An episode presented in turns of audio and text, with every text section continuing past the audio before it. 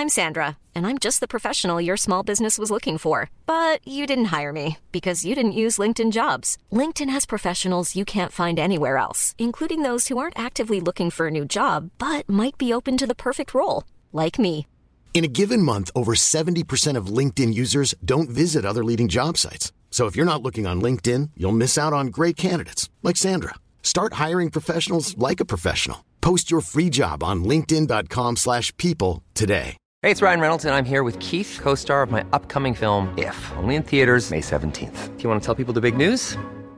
All right, I'll do it. Sign up now and you'll get unlimited for $15 a month in six months of Paramount Plus Essential Plan on us. Mintmobile.com slash switch. Upfront payment of $45 equivalent to $15 per month. Unlimited over 40 gigabytes per month. Face lower speeds. Videos at 480p. Active Mint customers by 531.24 get six months of Paramount Plus Essential Plan. Auto renews after six months. Offer ends May 31st, 2024. Separate Paramount Plus registration required. Terms and conditions apply if rated PG. There's never been a faster or easier way to start your weight loss journey than with PlushCare.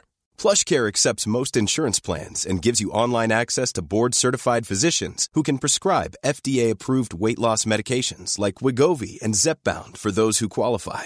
Take charge of your health and speak with a board-certified physician about a weight loss plan that's right for you.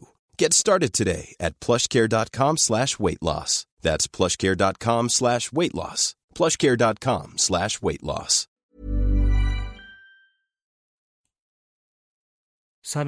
امیدوارم حالتون خوب باشه. من علی رجبزاده هستم و این اپیزود هفتم پادکست آنارشی.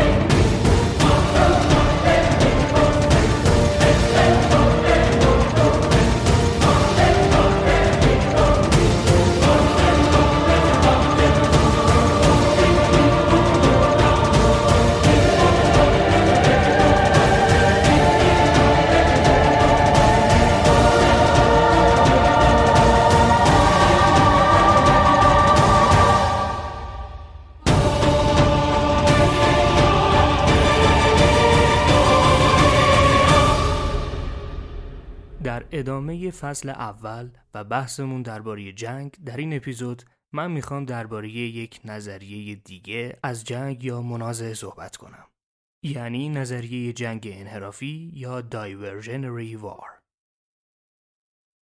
ژان بودن فیلسوف سیاسی فرانسوی از این بحث می‌کنه که بهترین راه حفظ کردن و زمانت کردن دولت علیه فتنه، شورش و جنگ داخلی اینه که یه دشمنی برای مردم پیدا کنی و در واقع مردم یه هدف مشترک داشته باشن و بیخیال شما بشن. یا لنین نظریه پرداز امپریالیست معتقد بود جنگ جهانی اول تلاش طبقه های امپریالیست برای انحراف توجه توده های کارگر از مسائل و بحران های سیاسی داخلی بوده. فرضیه منازع انسجام یا کانفلیت کوهیژن سیمل رو آقای کوزر به کار برد و تلاش کرد تا ببینه تحت چه شرایطی منازعه های خارجی انسجام داخلی رو افزایش یا کاهش میده. کوزر از این بحث می‌کنه که فقط در صورت این منازعه خارجی می‌تونه انسجام درون گروهی رو افزایش بده که اون گروهی که در حال حاضر برای دولت یه مسئله و چالشه حداقلی از انسجام داخلی رو داشته باشه. و خودش رو به عنوان یک گروه بشناسه و بدونه و معتقد باشه که اون دشمن خارجی تهدیدی برای کل گروهه و نه فقط برای بخشی از گروه. اگر این شرایط وجود نداشته باشه، منازعه خارجی می‌تونه منجر به تشدید منازعه داخلی هم بشه. فرضیه منازعه انسجام که ازش حرف زدیم در دهه 90 میلادی تقریبا توسط همه دانشمندان علوم اجتماعی پذیرفته شده بود. این فرضیه بعدم به شکل خیلی رایج و پرطرفداری برای تحلیل افزایش محبوبیت رئیس جمهورای ایالات متحده آمریکا در زمان جنگ به کار رفت که معمولا از اون به عنوان جمع شدن دور پرچم یا رالی راوند فلگ یاد میشه.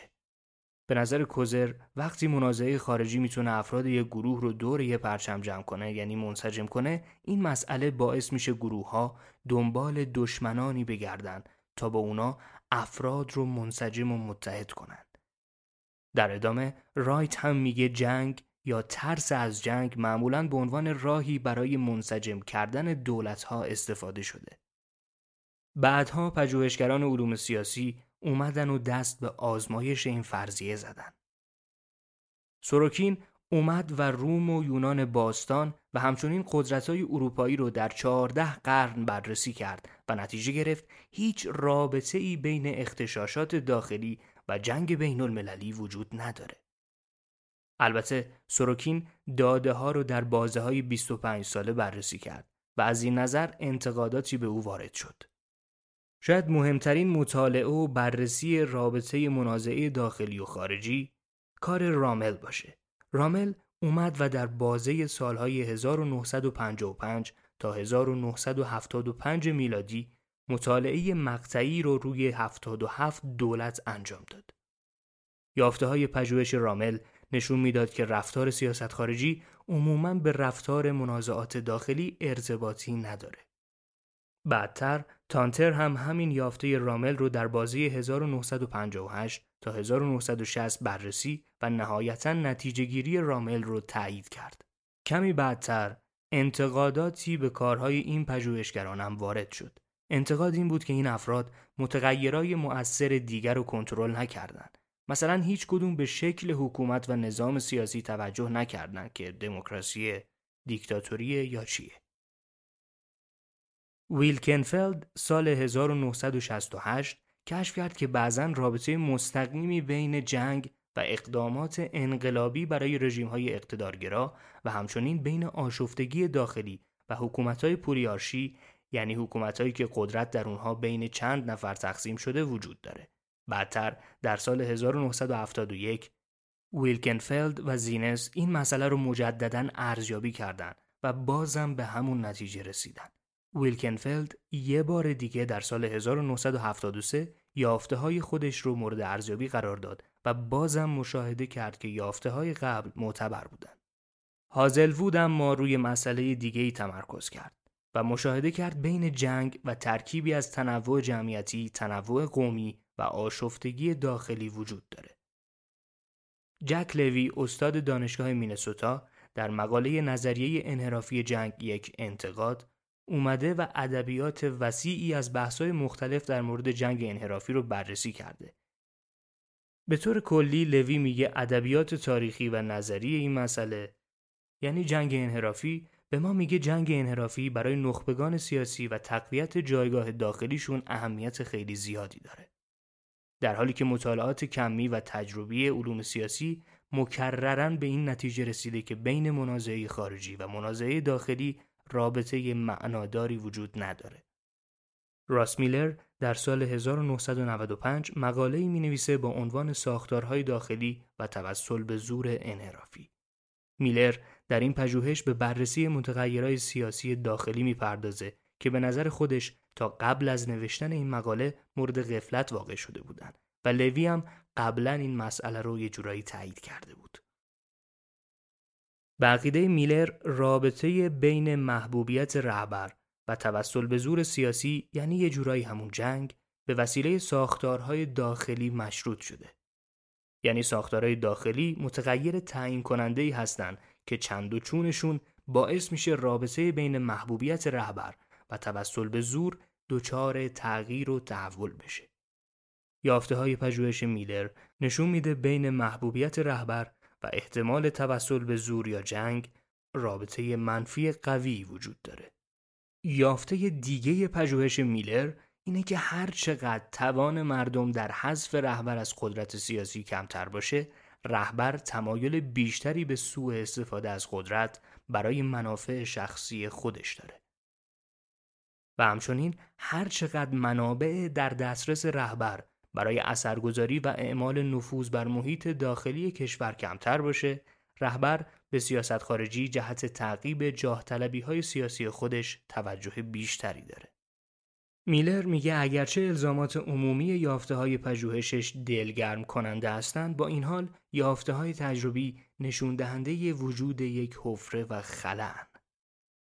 از یه طرف یافته ها میگن واکنش رهبران به تهدیدات نظامی خارجی اگر با هزینه های داخلی سنگین جهت توسل به زور مواجه بشن تقریبا تحت تأثیر میزان محبوبیت قرار ندارن. از طرف دیگه پژوهشگرانی مثل استروم و جاب، جیمز و اونیل و همچنین مورگان در بررسی های خودشون به وجود رابطه قوی بین محبوبیت رئیس جمهور و توسل به زور سیاسی پی بردن. جیمز میرنیک در سال 1996 به همراه پتر واترمن مقاله نوشته به نام افسانه توسل به زور انحرافی توسط رئیس جمهورای آمریکایی.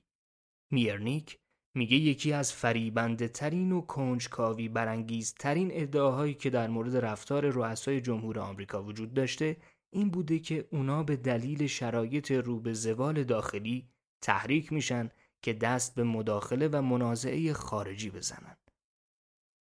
فرضیه میرنیک اینه که بین محبوبیت رئیس جمهور، حمایت کنگره، وضعیت اقتصادی، انتخابات و توسل به زور یا رابطه وجود نداره یا در بهترین حالت رابطه خیلی کم و غیر مستحکمی وجود داره. اونا فرضیه خودشونو با نگاه به توسل به زور نظامی رؤسای جمهور آمریکا در دوران پس از جنگ جهانی دوم تست و بررسی می‌کنن. در واقع میرنیک و واترمن میان و بعضی متغیرهای داخلی رو بررسی می‌کنن. متغیر اول حمایت کنگره است. فرضیه مقاله اینه که همین که رئیس جمهور موفقیت خودش در کسب رأی موافق سناتورا رو در حال افول ببینه یا اگر ببینه حمایت اعضای حزب خودش ازش کاهش پیدا کرده انگیزه هاش برای ورود به یه جنگ انحرافی به امید افزایش توانایی هاش در تصویب برنامه هایی که مد نظرشه بیشتر میشه.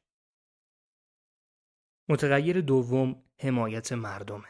مقاله میگه یافته های اخیر نشون میده رابطه بین حمایت مردم و توسل به زور و جنگ یه رابطه معکوسه.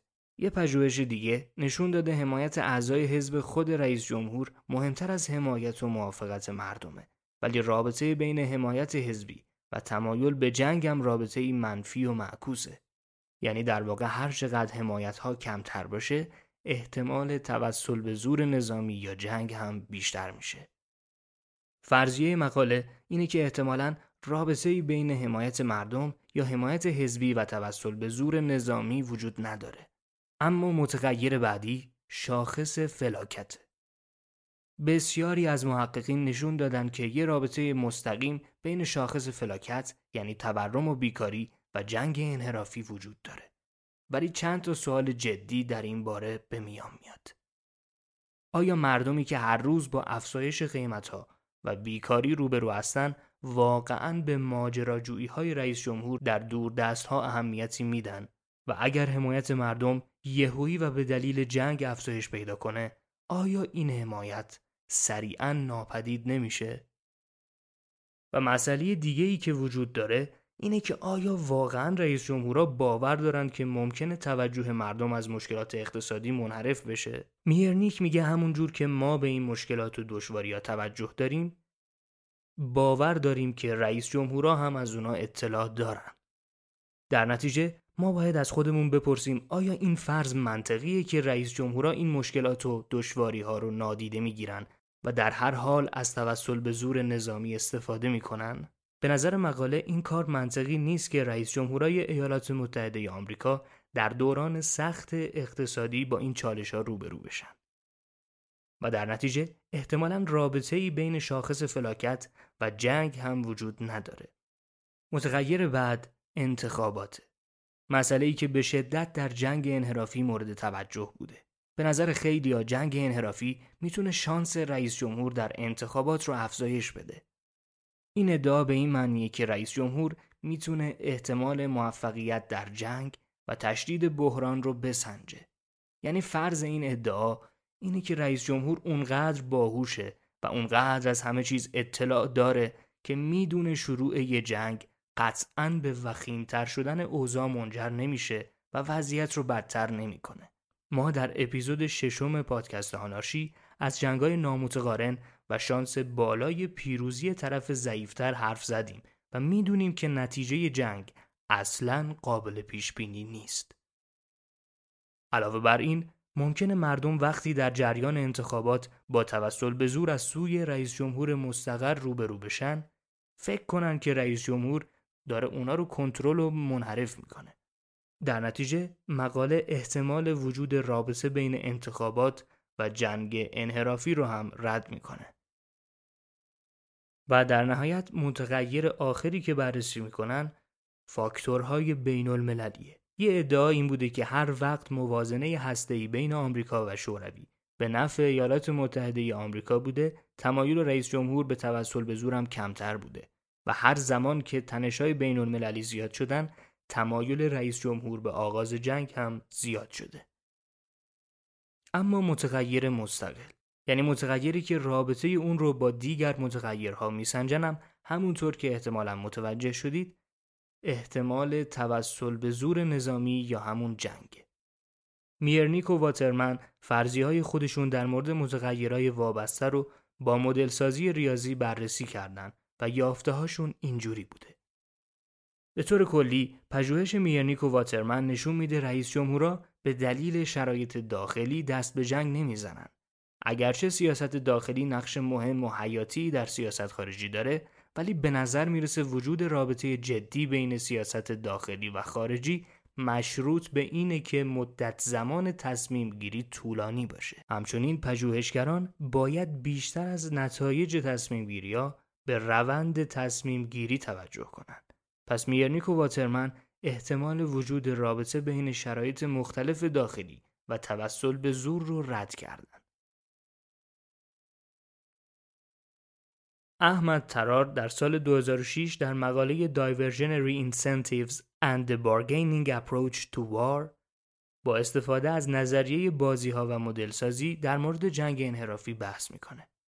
به نظر ترار مستندات تجربی در حمایت از نظریه جنگ انحرافی خیلی مخلوط و در هم آمیختن. یعنی تعداد زیادی از مقاله ها مدارکی در تایید اون ارائه دادن و همینطور تعداد زیادی از مقاله ها این نظریه رو کلا رد کردن. ترار از این ادعا شروع می‌کنه که در شرایط اقتصادی بد و ضعیف انگیزه ها برای جنگ انحرافی بروز پیدا می‌کنه. در پژوهش حس و اورفنایدز اشاره شده که هدف یه سیاست انحرافی ارزشمند و به درد بخور باید هدف دشواری باشه تا برای مردم موفقیت در برابر این هدف دشوار متقاعد کننده و راضی کننده باشه و در واقع بتونه با وضعیت بد اقتصادی مردم برابری بکنه. در نتیجه وقتی رهبر از سرسخت بودن دشمن آگاه باشه احتمالا از توسل به زور انحرافی منصرف میشه. به علاوه اغلب کشورها اساسا نمی‌تونن نیروهای نظامی خودشون رو به خارج مرزا بفرستن و بعضی رهبرانی که تمایل به توسل به زور انحرافی دارن اساسا اساسا یه هدف به اندازه کافی دشوار در همسایگی خودشون ندارن و در نتیجه شانس یک توسل به زور انحرافی موفق رو هم ندارن. علاوه بر این وقتی یه رقیب برای رئیس جمهور وجود داشته باشه موفق نشدن در برابر این هدف چالشی و سرسخت می‌تونه منجر به از دست دادن قدرت بشه. به طور کلی حامیان نظریه جنگ انحرافی جنگ هایی مثل جنگ عراق یا جنگ فالکلند رو طبق همین نظریه تحلیل کردند و معتقد بودند به دلیل شرایط داخلی وخیمی که اون کشورها داشتن رهبرانشون دست به جنگ خارجی و در نتیجه انحراف افکار عمومی و سوق دادن توجهات به این مشکل و منازعه خارجی داشتن. ولی همونطور که مقاله های اخیر نشون دادن داده ها و یافته ها در حمایت از این نظریه واقعا کمه و اعتبار چندانی نداشته. یعنی یه جورایی نمیشه به راحتی انحرافی بودن یک جنگ رو تحلیل کرد. چرا که ما از افکار و انگیزه های رئیس جمهور هم خبر نداریم. علاوه بر این مثلا نظرسنجی های زیادی نشون میدن که جورج بوش در زمان جنگ عراق محبوبیتش خیلی زیاد شده بود. ولی به رغم اینکه جنگ رو پیروز شد در انتخابات شکست خورد و این محبوبیت با فاصله زمانی نچندان زیادی خیلی افول کرد. اپیزود هفتم آنارشی همینجا تموم میشه. ولی من دوست دارم قبل از اینکه اپیزود رو به پایان برسونم یه خبرم به شما بدم. اونم این که از این به بعد هر دوشنبه در پادکست آنارشی درباره وقایع مهم تاریخ روابط بین الملل در اون هفته صحبت می‌کنیم. پس از این به بعد علاوه بر دهم، بیستم و یکم هر ماه می‌تونید دوشنبه ها هم فصل دوم آنارشی رو بشنوید. البته فصل اول همچنان ادامه داره و ما فعلا پرونده جنگ رو نمیبندیم. خیلی مراقب خودتون باشید. فعلا خدا نگهدار.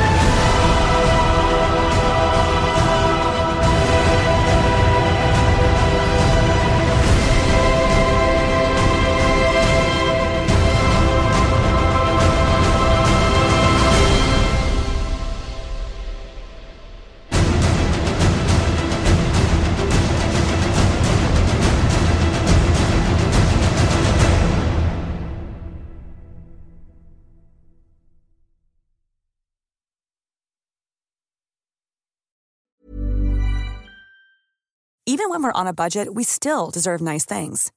Quince is a place to scoop up stunning high-end goods for 50 to 80% less than similar brands. They have buttery soft cashmere sweaters starting at $50, luxurious Italian leather bags, and so much more. Plus, Quince only works with factories that use safe, ethical, and responsible manufacturing. Get the high-end goods you'll love without the high price tag with Quince. Go to quince.com/style for free shipping and 365-day returns.